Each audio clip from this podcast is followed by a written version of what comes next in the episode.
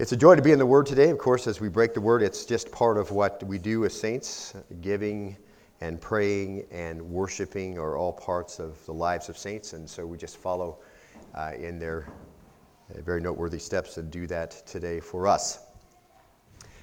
It's a joy then to turn to 1 Corinthians. We're picking up today where we left off last Sunday. We're in a verse by verse study uh, through the book of first and, books of 1st and 2nd Corinthians. We've titled it God's plan for a healthy church. In particular, this particular passage, God's wisdom on display. I'd like you to pick up in verse 22. We're going to read all the way through the end of the chapter. So 1 Corinthians uh, 1, verse 22, and we'll go all the way through verse 31. So I can read from my open Bible. Um, I'll be reading from the New American Standard. You can find that in the chair in front of you, or read with your own version, and I'll give you verse cues. We'll stay together. Look at verse 22 for indeed. For indeed the Jews ask for signs and the Greeks search for wisdom. Verse 23, but we preach Christ crucified, to Jews a stumbling block, and to Gentiles foolishness. Verse 24. But, th- but to those who are the called, both Jews and Greeks, Christ, the power of God and the wisdom of God. Verse 25. Because the foolishness of God is wider than men, and the weakness of God is stronger than men. Verse 26. For consider your calling, brethren that there were not many wise according to the flesh, not many mighty, not many noble. But God has chosen the foolish things of the world to shame the wise, and God has chosen the weak things of the world to shame the things which are strong. Verse 28. And the base things of the world and the despised God has chosen, the things that are not, so that he may nullify the things that are. Verse 29. So that no man may boast before God. Verse 30, but by his doing you are in Christ Jesus, who became to us wisdom from God, and righteousness and sanctification and redemption, so that just as it is written, let him who boasts boast in the Lord. Paul's general topic, as you know if you've been with us, as he's carried along by the Holy Spirit, is the health of the church. In specific, uh, he is addressing what should be a wonderful trademark of the church, and that's unity. He is doing that uh, really, and as he's doing this, he's really addressing some problems with division. Uh, the church uh, of Corinth had allowed themselves to be pulled into different divisions, and we've looked at some of that, and we'll just briefly review that in just a second. And what we saw was openly voicing differing viewpoints, differing uh, preferences, hanging on to an unsubmissive spirit. Uh, all those things, of course, part of a division that Paul was addressing as he desires for the church to be healthy in unity to return to the unity that's so integral to effective ministry, Paul tells them, as we saw earlier, do not allow schisms to remain inside the church, he said. Uh, be made complete or be repaired uh, from the brokenness of division. He says, uh, because of old sinful habits die hard, he tells them what to do in place of that. Uh, the outward uh, tells them to outwardly voice the same thing, come to the same conclusions, be of the same mind, he says. Uh, and you'll find in Pauline teaching, and we looked at it certainly in, as we went through the book of Romans, that he always gives opportunity for a change of behavior. Remember Romans 6:19, in particular, Paul says as he talks about uh, the new man, he says, "Present your members as slaves to righteousness, resulting in sanctification." And as it relates here to the Corinthians, remember, it's the mind, the habits, the responses, all those things are addressed and begin to be exchanged for righteous thoughts, habits, and responses. So Paul says, Look, don't let there be any division among you, don't allow any schisms to remain. Then he says, Be made complete uh, and, and uh, speak the same thing in the outward, say that, come to the same conclusion in the inward, uh, be of one mind. And so he sets them then on the right track in this issue of division. And then Paul gives the ultimate reason why there should be no division when he says in verse 13 of 1 Corinthians 1, he says, Has Christ been divided? Paul wasn't crucified for you. Uh, was he? Or were you baptized in the name of Paul? Now, it's important to note that Paul doesn't pick up on the issues that were involved. He doesn't address what somebody was saying about something else or what one person said about some other teacher or whatever, okay? And he uses himself as an example so nobody would say, well, Paul jumped on the side of Apollos or Paul jumped on the side of Cephas or whatever. Paul just says, listen, Christ isn't divided. Paul wasn't crucified for you, so he uses himself. Or were you baptized in the name of Paul? So the issue is Christ isn't divided. And everything that goes on in the church, we saw, reflects on the Lord. Divisions, uh, preferential opinions expressed in opposition are always driven by people. People do those things. So Paul says, listen, put the name of whoever it is causing the division in that sentence. Blank wasn't crucified for you, was he? Were you baptized in the name of? and then fill in the sentence with that person's name. And when that happens, it sounds bad, doesn't it? As bad as it really is, because Christ isn't divided. So he says, listen, that's the way you approach that. Now, last time we were together, Paul called them to understand that they're unified in Christ and what they uh, should know centers around the cross. Look at verse 17. For Christ uh, did not send me to baptize, Paul says, but to preach the gospel, not in cleverness of speech, so that the cross of Christ would not be made void, Paul says. And we saw that that noun cleverness has to do with human wisdom or worldly wisdom. And he, that sets up really what he's going to say next. He sets human wisdom against the cross. Paul looks at the church. He knows everybody has an opinion there in Corinth. Everybody thinks they know something. Everybody's talking out loud in opposition. Everybody's talking inside in opposition. Everybody's coming to different conclusions. And so he's going to set that kind of carnal thinking on its ear for a few minutes. He says, Listen, I came to preach the gospel, not in Sevilla Sophiologo, not in word wisdom, he said. Uh, I came to preach the gospel not in human wisdom. And so Paul, with verse 17, really launches then into a really lengthy contrast between the wisdom of God and the wisdom of man. And it's actually the foolishness of men, which they think is wisdom. That's really where it gets down to. The foolishness of men, which they think is wisdom, and the wisdom of God, which men think is foolishness. And that really what is what it comes down to. It contrasts human wisdom with divine wisdom. And the reason why Paul does that is that his admonitions ultimately have to do with boasting. Because somebody say, well, why do you contrast worldly wisdom and, and, uh, and heavenly wisdom and all that? Well, when he's, ta- when he's talking about the Corinthian church, he's really talking about boasting, is what he's talking about. Because what they were doing was boasting of one teacher over another, or one situation over another, or one situation was uh, better than some other situation. What I did in, in this other church with Peter was better than what's going on with Apollos, or whatever, okay? And remember, I told you it wasn't necessarily the divisions here that were the issue. The issue was that there were divisions, not that these particular examples that Paul gives are the only specific case. So they're a proud group. All the factions thought they were right. All the factions were saying what they wanted to say. All the factions weren't submitting. And so Paul shows them what God thinks about man's wisdom. Now look at verse 18, if you would. For the word of the cross is foolishness to those who are perishing but to us who are being saved, it's the power of God. Verse 19 For it is written, I'll destroy the wisdom of the wise, and the cleverness of the clever I'll set aside. Verse 20 Where is the wise man? Where is the scribe? Where is the debater of this age? Has not God made foolish the wisdom of the world? For since in the wisdom of God, the world through its wisdom did not come to know God, God was well pleased through the foolishness of the message preached to save those who believe. Now, we looked at all that last time. And Paul gives them the first reason why they're to avoid faction and division, because that's what it all comes back to. And as I told you last week, there are so many applications in this section of Scripture that we could never get to all of them. I'm going to get to the ones that I think that we can cover, you keep reading and cross-referencing and you'll cover the ones that you have questions about. I mean when you come back to uh, you know uh, the word of the cross is foolishness to those who are perishing there's so many applications to that. Even this week as we just watched the news. But the, the fact of the matter is uh, paul gives them the first reason they're to avoid factions and division. And that's the worldly wisdom that promotes faction and division is going to all be swept away by god. That's the bottom line as it comes back to whatever worldly wisdom has made its way into the church, whatever faction, whatever divisions, whatever men think, all that's going to be swept away by the Lord. And we go on to see from Paul's illustration through verse 21 that God never needed human wisdom in the past, and he doesn't need it now because he quotes Isaiah and then he moves forward into the present, and we saw all of that. Look at verse 21. For since in the wisdom of God, the world through its wisdom did not come to know God, God was well pleased through the foolishness of the message preached to save those who believe. Now, it wasn't preaching we saw preaching isn't in itself foolish. It's the fact that from the world's perspective what's being said is foolishness. So paul uses it in that case. And this is really our next point. And paul makes uh, here uh, to turn men away from their own preferences and factions and divisions. So secondly the wisdom of man is powerless. The wisdom of man is powerless. And you can find that in your notes.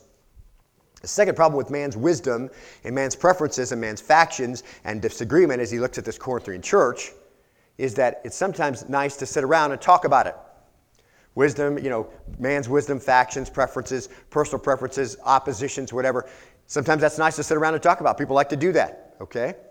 It gives people some intellectual satisfaction. They can, they can pair out some certain thing, they can, they can certainly discern what the problem really is. And so there's some interaction there. But here's the thing, Paul says all that stuff can't do anything, really, People don't get changed lives from it. It doesn't transform people. It doesn't forgive sin. It doesn't meet need. It doesn't create, you know, make new creatures. It doesn't disciple. It doesn't usher people into the presence of God. All that stuff doesn't do anything like that. In fact, Paul says it takes the church away from all of that. The wisdom of man is powerless to accomplish what, in man's opinion, the foolishness of God accomplished. That's the issue. Because it says, through the foolishness of the message preached to save those who figured it all out to worked it all out and, and come to the right conclusion, all the smartest people? No, to those who believe, Paul says.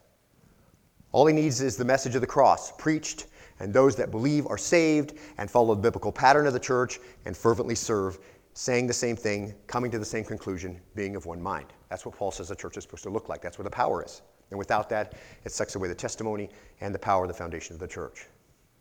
Now, we covered a lot of other things last time. We can't go back on that today. So if you missed that, you can catch up online. All right? Let's move on to our new stuff. So as Paul's used by the Lord to address the issue of unity in the church in order to bring the church to health. The Holy Spirit then brings Paul along to let the Corinthian church know they didn't need to drag into the assembly of believers all the wisdom of man. All it will do is corrupt and divide, and that is, in fact, precisely what it had done. And incidentally, it also had contributed as well, as we will see as we work our way through the book, to most all of the rest of the problems that we find in the book of Corinthians and in the Corinthian assembly. Worldly philosophy, worldly morality, worldly concepts, worldly problem solving, all those kinds of things, all men's opinions, all brought into the church that Paul has to deal with on a, on a step-by-step basis. And I gave that to you as we went through really the overview of the book a couple of weeks ago. Now, so, wisdom of man is powerless, and he reiterates that same thought in the verses that follow, verses 22 to 25 uh, where the wisdom of man is powerless and the wisdom of God is powerful. So look at verse 22, if you would. For indeed, Jews ask for signs and Greeks search for wisdom, verse 23, but we preach Christ crucified, to Jews a stumbling block, and to Gentiles foolishness. Verse 24, but to those who are the called, both Jews and Greeks, Christ the power of God and the wisdom of God. Verse 25, because the foolishness of God is wiser than men, and the weakness of God is stronger than men. Let's stop right there. Look at verse 22 again. For indeed, it says, Jews ask for signs, and Greeks search for wisdom. Now, notice this as you look at that little section. He says here, Here we are in the world, and we're preaching this simple message of the cross. God in human flesh comes into the world. He, he lives, he does miracles, he proves himself to be God, dies on the cross, sheds his blood, bears the punishment for our sin rises from the dead. Paul says we keep preaching this message and we keep telling, telling people this is the apex of all of history. This is the theme of the universe. This is salvation of men. This is the wisdom of God. This is key for the church, the main thing. But the Jews, he says, ask for signs. Now, just as a footnote, and I want to draw this as a parallel here because we saw this earlier, the two illustrations he's going to use here are important. He's going to use the Jews and the Greeks, okay? And they're true, and they describe two groups. But I don't think that's the only application or even the main emphasis any more than Paul uh, saying Paul, Apollos, Cephas, Christ were the main emphasis. Okay? They were the illustrations, just like Paul when he talks about freedom, talks about eating or whatever. Okay? Those are illustrations. They are important, specifically in context to the church, but I don't think they're the main thing, uh, just like we saw earlier you know, those two factions. Paul didn't bring up the differences that were causing the problems. The emphasis that was that there were differences and preferences being voiced in opposition, and that was the problem. And with that illustration, so it is with this one. Yes, the shortfalls of the Jews and Greeks are important, but the main emphasis is they were distracted by something else other than the message of the cross. That's the main thing, okay? So keep that in mind. Everything comes back to divisions and factions in the church that Paul's addressing in this Corinthian church. So, just like there were divisions and factions between Paul and Apollos and Cephas and, and those who were of Christ, and they all got in a big argument about who was of who and voicing their own opinion and being in opposition and whatever. And those were important, but that wasn't the main thing. The main thing is that there were divisions because Christ isn't divided. The same thing here as we go through this little section with Jews and Greeks. Okay, the main emphasis uh, is that they're distracted by something else that, other than the message of the cross, that's the main thing. Something else drew them off track from the simplicity of the message of the cross, and that's what was happening in this Corinthian church. Their differences and preferences and factions drew them away from the main focus. That's the danger, isn't it? So keep that in mind as we look at the passage and, and stay and we'll stay together kind of in a cohesive unit for you in your mind as you understand what Paul's trying to get to. Look at verse 22. For indeed, The Jews ask for signs. Now, here's the problem with a Jew, okay? And we'll look at the individual problem in context and understand the greater problem, which is just about anything draws people, draws the church off track from the main thing. And when it's drawn off track from the main thing, the power is gone from its testimony and its ability to bear fruit. The problem with a Jew, okay? They had to have a supernatural proof of everything. Everything. That was characteristic of them. Their constant demand is that, you know, like we see in John 6 27. Let's, uh, let me leave that right there. I skipped that slide, but I want you to make sure you get that down. They're distracted by something else other than the message of the cross. It's important as we remember that at the shortfalls of these Jews and Greeks is that it's just a distraction, okay? takes us away from the main thing, takes the church away from the main thing. Anytime there's factions, whatever it is, uh, fascinated by some other thing, getting involved with some thing that doesn't have to do with the message of the cross, that's always a problem for the church. Now, when, Jews when the Jews ask for signs, that's always the, the main problem. John 6:27, this is what we see here. This is so typical, I think, of what Paul's illustrations would be. He says, uh, Jesus is speaking, do not work for the food which perishes, but for the food which endures to eternal life, which the Son of Man will give to you. For on him the Father God has set his seal. Uh, therefore they said to him, What shall we do so that we may, we may work the works of God? Jesus answered and said to them, This is the work of God, that you believe in him whom he has sent. And so they said to him, What then do you do for a sign so that may see and believe you? What work do you perform? All right, first of all, he draws them back to the main thing, okay? Uh, and then they say, okay, well, if we're going to believe you, do a trick. Um, do something really super magic so we can, we can know that you're speaking the truth. Uh, but he did his miracles really for his disciples because miracles really only solidify the faith of people who already believe. It was a judgment to the Jew, the miracles, of course. But people who don't believe will find a way to explain all those miracles away. And if you think about John 9, it's a perfect illustration as the Bible explains the Bible. You got the man born blind, right? And if you read chapter 9, I mean, it takes the whole chapter, and the Pharisees, by the time the whole chapter's finished, they've run around researching the whole thing. So here's a man born blind, Jesus heals him. They're running around trying to figure out the whole thing, right? They're still convinced the guy wasn't really made to see, or this is somebody else. And in fact, they say, oh, this is somebody different. This isn't that guy. And so uh, they finally go to him and, and, and, uh, and say, no, wait a minute. Are you the guy? And he says, I'm the guy. And then he, I don't believe you. So they go find his mom and dad. And uh, is this your son who was born blind? Yeah, yeah, this is the guy. He was born blind. That's our son. Well, what happened to him? Well, I don't know what happened to him. And they, then you know, they say to the man, well, well, who's this person? He can't be somebody from God. And of course, the man born blind, he says, you know, um, you're telling me that? I mean, you know he's opened my eyes and you're asking me whether he's from God. So the idea there, he showed him a pretty obvious sign. I mean, here's a man born blind, and he's been, uh, his eyes see. And at the end of it all was just antagonism and hatred towards Christ, see? Jesus did miracles in front of the disciples who already believed in order to show them his power and increase their faith. One more, just Matthew 16, 1 through 4. Here's a great example of the, of the whole problem with the Jew and, and just getting drawn off track. They need a sign. Pharisees and Sadducees came up uh, testing Jesus, and they even asked him to show them a sign from heaven. Verse 2 But he replied to them, When it is evening, you say, It'll be fair weather, for the sky's red and in the morning, uh, there will be a storm today, for the sky is, is red and threatening. Um, do you know how to discern the appearance of the sky, but cannot discern the signs of the times?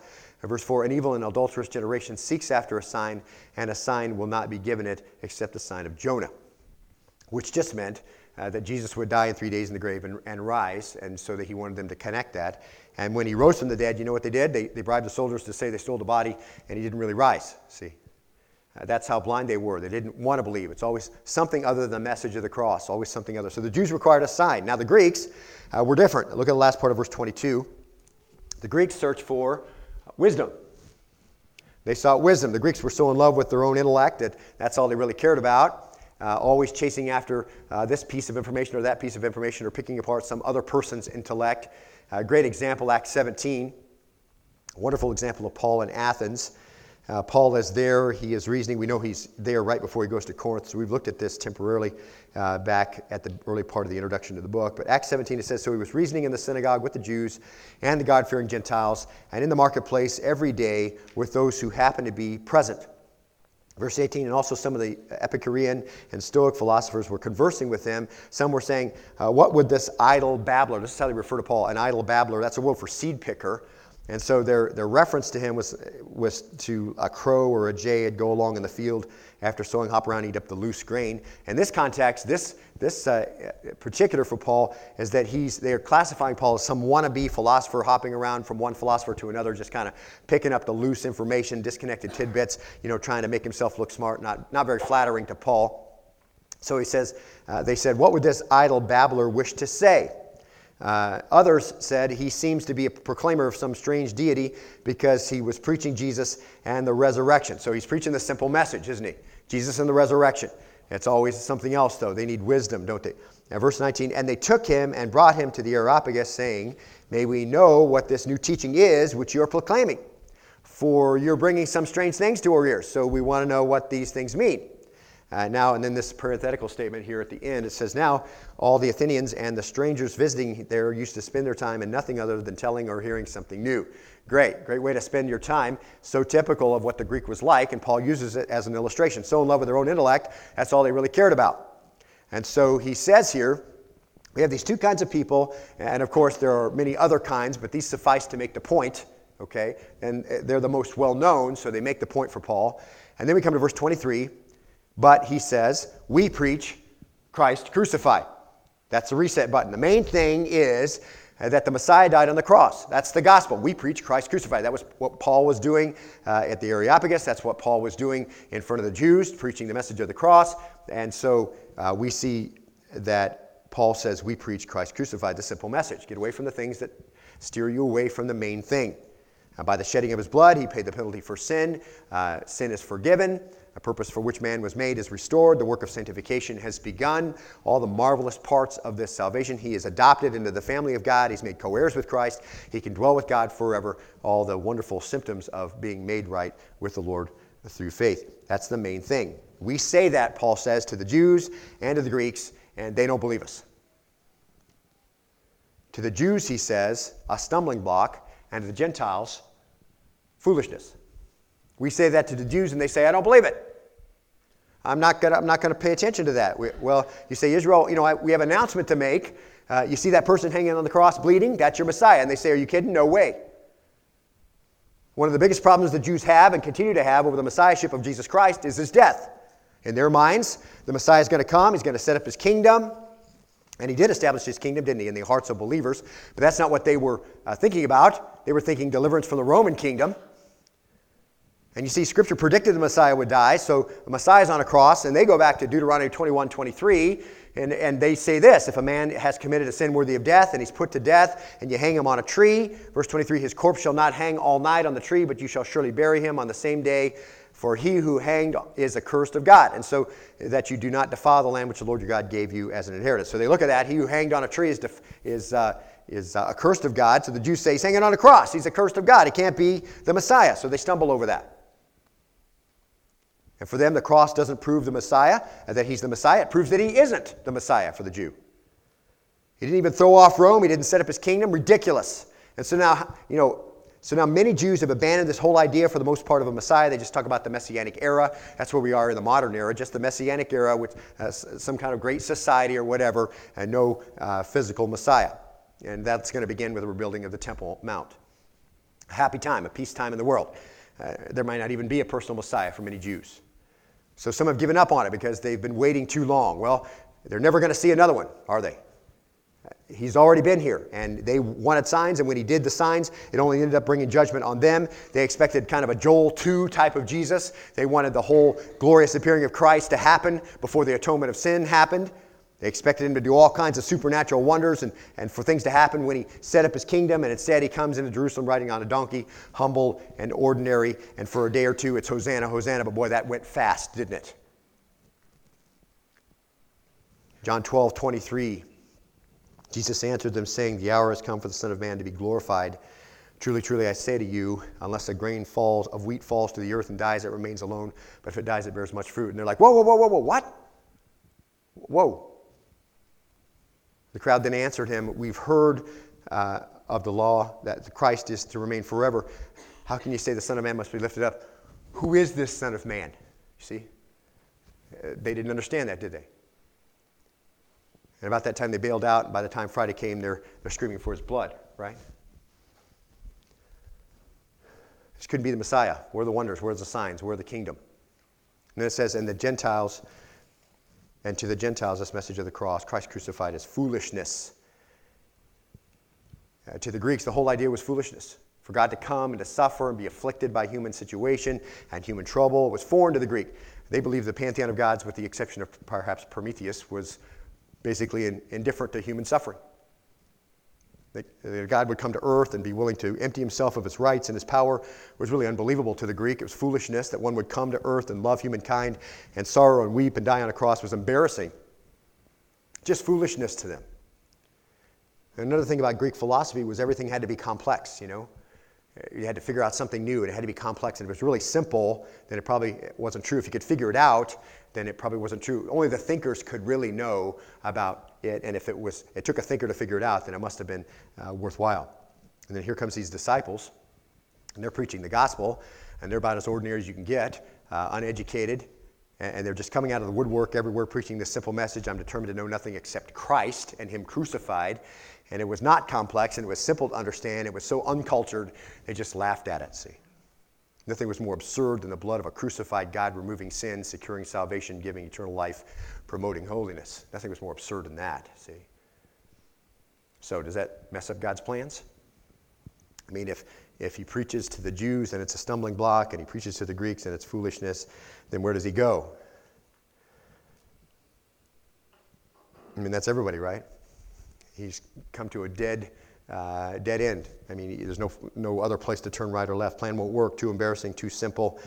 There are much more important things to focus on my opinion, your opinion, my preference, your preference, much more interesting things. See? Is that right? No. Verse 24.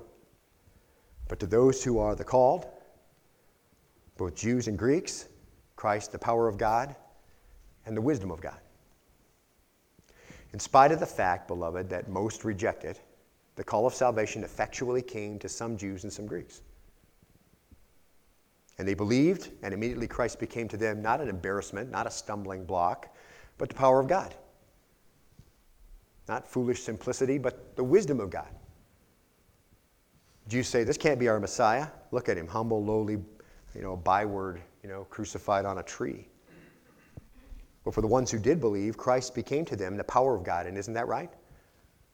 Paul said to the Colossians in Colossians 1:25, great illustration, of this church I was made a minister according to the stewardship from God bestowed on me for your benefit, he says, so that I might fully carry out the preaching of the word of God, that is, here's the simple message, the mystery which has been hidden from the past ages and generations but has now been manifest to his saints. What is it? It's the gospel.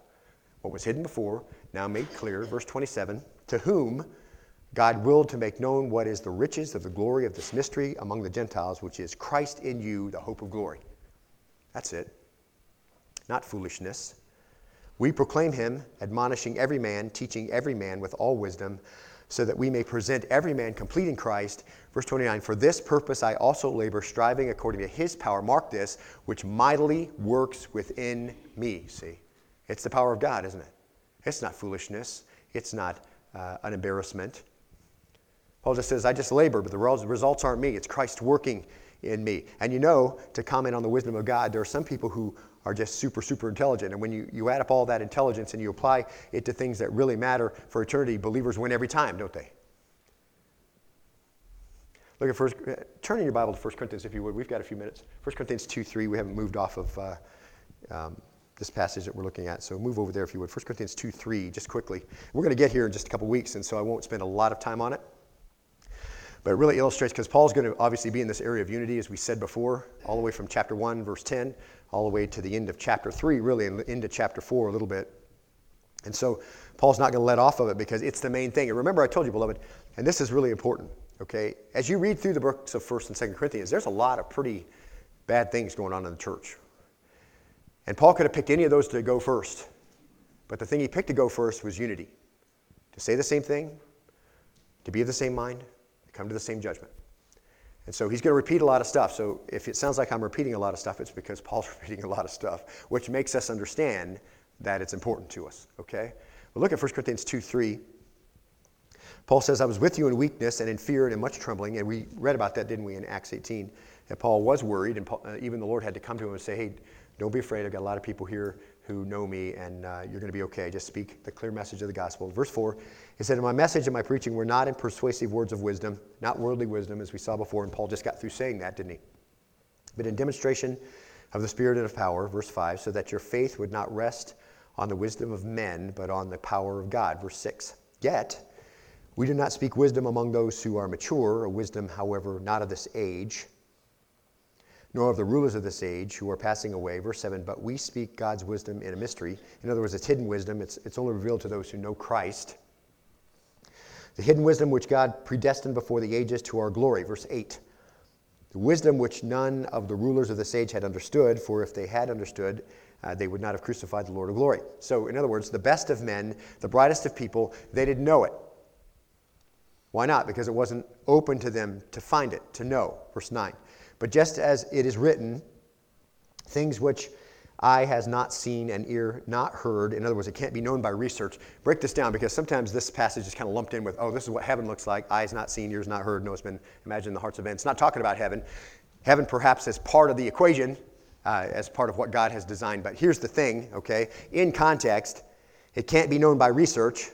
It can't be discovered. It can't be observed and understood and experimented with and understood. Okay? That's the issue. The wisdom of God in the simple message of Christ can't be determined by just simple human research. It can't be discovered. It's not going to be observed and understood. It can't be experimented with and understood. And it says, and which has not entered the heart of man. In other words, you can't know the wisdom of God by thinking about it and reasoning it all out. The natural man can't know any of this. You're not going to sit and ponder it and come up with this conclusion.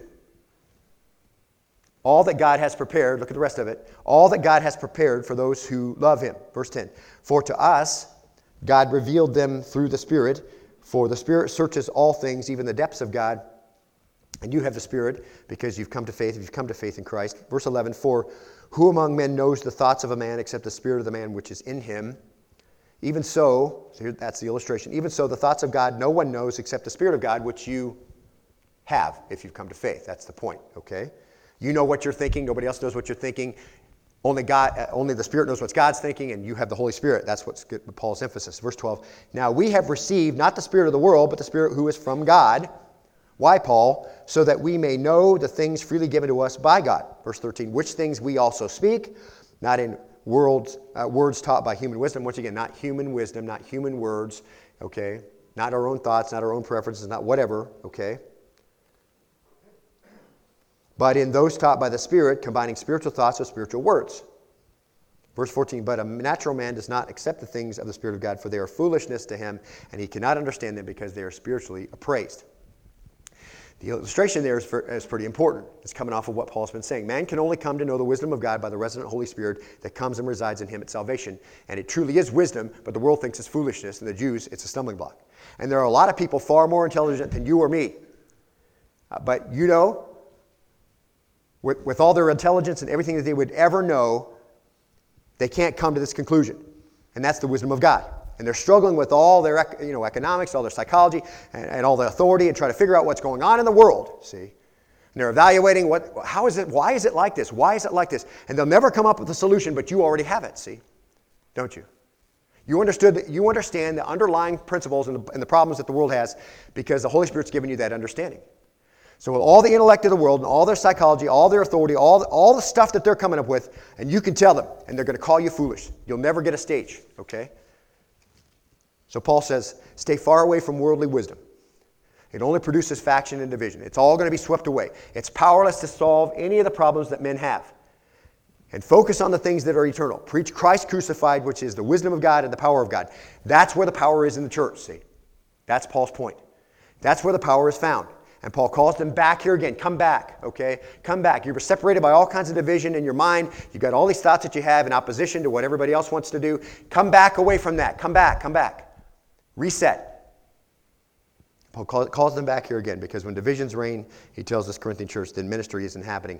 And when we all say the same thing and are of the same mind, then Ephesians 3.20 tells us to him who is able to do far more abundantly beyond all that we ask or think, according to the power that works within us, to him be glory in the church and in Christ Jesus to all generations forever and ever. Amen.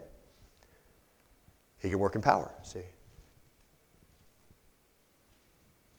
Now look back at chapter 1, verse 23. Paul says, We preach Christ crucified. Verse 24 says, Christ, the power of God and the wisdom of God. Why? 1 Corinthians 1.25. Because the foolishness of God is wiser than men, and the weakness of God is stronger than men. Now, here's the question Is God foolish? No. Is God weak? Of course not. So obviously, that's not what Paul's saying. Both of those are words are used for the sake of irony. They're words from man's viewpoint. It's man's snapshot of spiritual wisdom. When a man thinks God is foolish, when a man thinks God is weak, here's the point. At that very point, God is infinitely wiser than that man, and God is infinitely mightier than that man. Okay? Let's catch this again. At the, at the point where man thinks God is foolish, and when man thinks God is weak, at that very point, God is infinitely wiser and infinitely mightier. And for believers who would never think that God is foolish or weak, you know, you read your Bible, and here's the great illustration, even personally. I think you can, you can resonate with this. You never think God's foolish. You never think God's weak. You don't think God's plan is foolish, okay? And you read your Bible year after year, and you know we encourage you to do that verse by verse, year after year, through the Bible. Continue to do that over and over again. And you know what you really realize? When you get done doing that for 20 years or 15 years or 30 years or whatever, you come, to the end of that and you, and you realize that you hardly know anything. Isn't that true? If you've read your Bible for a long time, that's really what you come up with, isn't it? And you get to, you know, I'm almost at the end of my Bible reading for this year. You should be too if you're reading along in the trifold that we give you. And you get to the end of that and you just think, I know about, okay, I know these verses, but what about this? You know, I'm like in the cracks in between. You know, there's more and more questions. I really feel like I don't know anything. And I think you feel that way too. And even knowing what you know, you begin to see afresh that God is far beyond what you could ever imagine, see? He's calling, calling the church back there, calling Corinth back there. He's far beyond what you can imagine. See, you're caught up with all your individual preferences or whatever, and God's far beyond what you can imagine. And this foolishness, what men think was foolish, is, is infinitely wiser. And this is what we chase after. And there are complexities in the mind of God and there, that are absolutely beyond humankind to even comprehend. And so, uh, if, if you wanted to compare the smartest of men and the absolute supreme exhibit of the wisdom of God, the difference would be, okay, infinite. Because the difference between the total wisdom of man and the simple truth of God is infinite. right? So if you, if you compare the mightiest wisdom of man and the mightiest wisdom of God, the, the difference is infinite because the difference between the total wisdom of man and the simplest truth of God is infinite, according to Paul. That's quite the call back, isn't it? That's quite the call back. That's quite the indictment against worldly wisdom and personal preference and whatever causes division in the church. Listen, it's all going to be swept away and it's powerless to do anything. God says, come back through Paul. Come back. And Paul's saying here that, that the simplest thing he's ever done, the cross, the weakest exhibition of his power, is infinitely beyond the greatest of man's wisdom of power. And that gets us in perspective, doesn't it? It did for me, uh, going through this again this week. In context for the Corinthian church, Paul says, listen, whatever it is that you're so sure about, whatever opinion or preference you may have that you want to hold on to, the foolishness of God is wiser than that thought, and the weakness of God is stronger than that position. Let it go. He wants their differences to be swallowed up in Christ crucified. So there's the third principle. Man's greatest wisdom and highest thoughts are infinitely eclipsed by the most simple of God's thoughts and the smallest representation of his power. That puts that in perspective. Whatever it is, whatever the division, whatever the problem, whatever the, the clash that's causing problems for unity, understand that right there. That's the principle Paul's getting across. You know, and, it, and we've read this in 1 Corinthians 8 1 a couple years ago as we were referencing something else, but it tells us knowledge makes arrogant, but love, what? Edifies. And that arrogance and pridefulness really permeated many of the things that the people of the Church of Corinth did. From openly opposing each other and their leadership uh, to bragging about immorality and taking each other to court or taking care of themselves first at the communion feast or whatever else we're going to talk about as you work your way through the book. Bottom line is, Paul says, come back away from all that. Knowledge makes arrogant, love edifies. 1 Corinthians 1.26, last verse for the day. For consider your calling brethren. There were not many wise according to the flesh, and not many mighty, not many noble. Paul says, Look around you, would you? Go ahead. Who's sitting near you? Check them out. You see your calling? It's looking at the calling of believers, of course. Look around you, brethren. Look around. Not many wise according to the flesh. You see many of what the world would consider intellectuals in the crowd or on your row? Not many mighty. Do you see the, what the world would consider influential people around you? Not many noble. Do you see any of high rank? Uh, there's not a lot of them. It's just us, isn't it? Well, God had a purpose in all that, didn't He? And one of the reasons that we saw last week when we looked briefly at this verse, one of the reasons that the Lord chose the church from the humble people was to use it as a living testimony to the world that He doesn't need its rank, He doesn't need its influence, He doesn't need its wisdom to accomplish the most important thing on earth, you see? He doesn't need any of that. He didn't need it in the past. He didn't need Israel's leaders. He didn't need Israel's wise guys. He didn't need, he scribes from other nations, all that kind of stuff. He didn't need any of those. Why? Because he only needed those who understood the simple message of the cross by faith. You see how the simplicity of the church stands as a rebuke against the complexity of the world's wisdom for all time? For all time. We don't need the world's wisdom. We don't need it. And the paradox really proves it. We who are the simplest, the most foolish in the world's eyes, are the wisest. And we've talked about this before, but during the Roman Empire, and you know this. Many believers were slaves. The history tells us as much as 25% of the Roman population were slaves. A rich man could own as many as 500, could own as many as 500 slaves. An emperor usually had more than 20,000 slaves at his disposal. So can you imagine, as we talked about, you know, when Paul talks about the slaves of, of uh, the emperor's household and all that, he talks about these people that he's leading to faith, right? Can you imagine what an impact this made on them because most of the church is made up of slaves and the slaves had all the answers? That's pretty tough, isn't it? That's tough on the Roman Empire when the slaves have the answers. Nobody's listening because it's just foolishness in the world's eyes. And so Christians stand for all time as this living rebuke against the so called wise world. And just to define that, if we think about how the world would define a great man, think, think about this. A great man, in your mind, how would the world define a great man? Intelligent, right? Very intelligent. Uh, you know, to influence through money or power, you know, political realm or through sports or, or education or whatever. So very intelligent, a lot of influence, three high rank, a president, a VIP, you know, a CEO, a senator, a head of this, a head of that, a, you know, whatever. That's how the world bases its evaluation of greatness.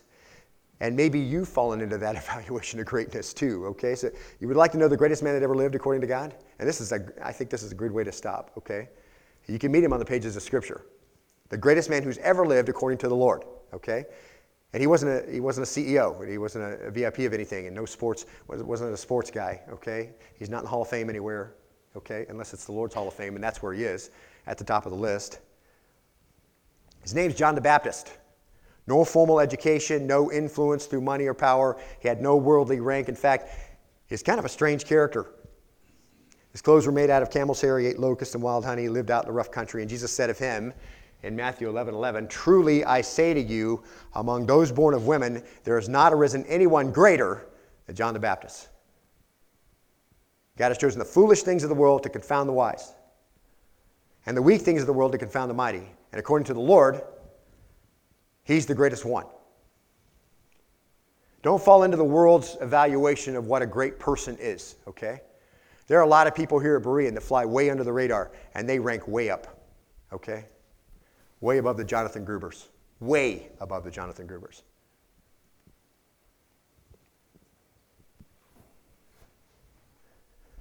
The greatest one who ever lived, right there. He didn't fit any of the world's standards, but he fit God's standard. Why? Because the kingdom of heaven was foremost to him. Foremost. Even before his own comfort, it was foremost. So Jesus compares him to everyone born before him, every prophet, every king from any age, any time period. He understood the kingdom, gave himself to it as a priority, and he, and he only saw a shadow of the kingdom. And that's why the next statement is this one Yet the one who is least in the kingdom of heaven is greater than he.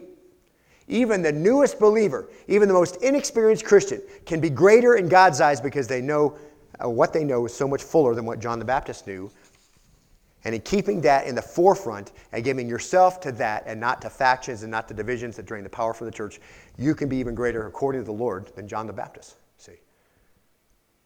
But it won't because you've got your own mind about something. It won't because you're going to push your own agenda. It won't because you've got your own preference, you've got your own faction, whatever. It won't be that. You won't find your name in the greats there. You find your name in the greats when humbly knowing the things that matter most, Christ crucified. And that's pretty amazing stuff, beloved. That's how singularly important the cross is to the church. Christ is not divided, see. Paul says, and you and I can be greater than John the Baptist when we keep the fullness of the gospel before all things in the church. That's our message today. Would you bow with me and let's really reflect on that for a few minutes?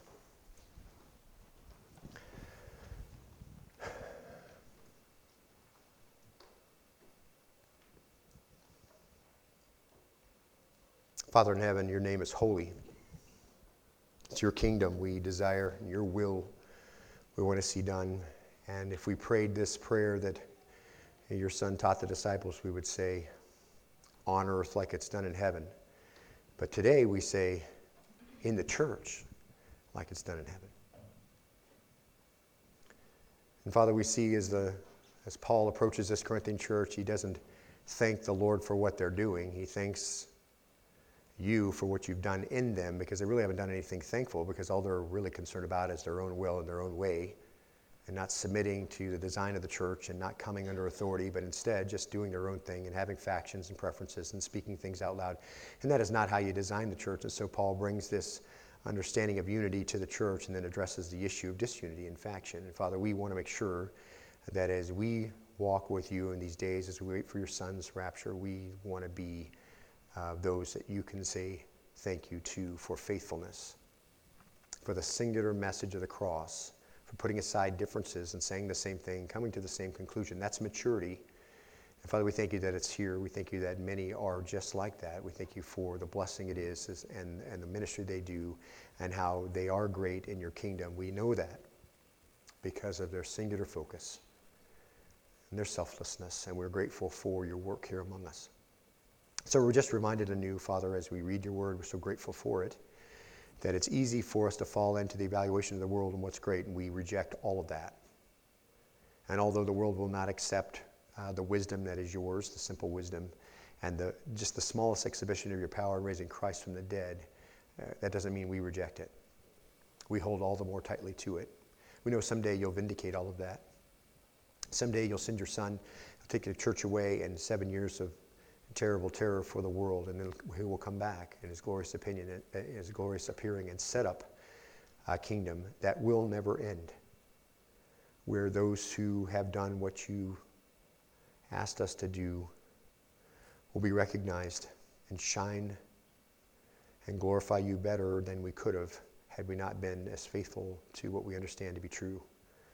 He that winneth souls is wise, Daniel said shine like the stars of the heaven. Lord, we're so grateful that there are many who do that, that keep the singular purpose of the cross, desiring to see men and women and children come to faith and to see them uh, follow in baptism and grow up in discipleship and become uh, reproducers of this kingdom. And so, Father, we're grateful for all your word and for the time we spent together this morning. We're thankful for uh, the, the ministry of Alex amongst us and and uh, Amy and all those who are doing this ministry, Jim, and downstairs our Sunday school teachers, and all those who are plugged in on Wednesday, and Awana and Joe and Jean, and all those who are faithfully uh, keeping the message central. We're grateful for your work among us. I pray that you'll multiply it as you see fit. Help us to take care of those you give to us. And Father, we thank you for this week to come, for the joy that will be ours as part of uh, meeting with family and feasting and enjoying the blessings. Help our thoughts to turn again to our thankfulness for the rich blessings, as Jim said in 1 Thessalonians 5 18, be thankful always. Everything give thanks, for this is the will of God in Christ Jesus concerning you. Lord, help us to be thankful people, but particularly this week, as our nation uh, recalls thankfulness, help us perhaps to be thankful for things that really matter. Father, take us from this place, ministers of your gospel, ambassadors of you, and I pray that you'll uh, mark our hearts with a desire, sincere desire to witness to those who come in our, in our uh, sphere of influence. Help us not to miss those opportunities. Open our mouth, open your word, open their heart. We pray all these things, of course, in the name of your Son, whom we long to see and we desire above all things. In Jesus' name we pray, and all God's people said, Amen.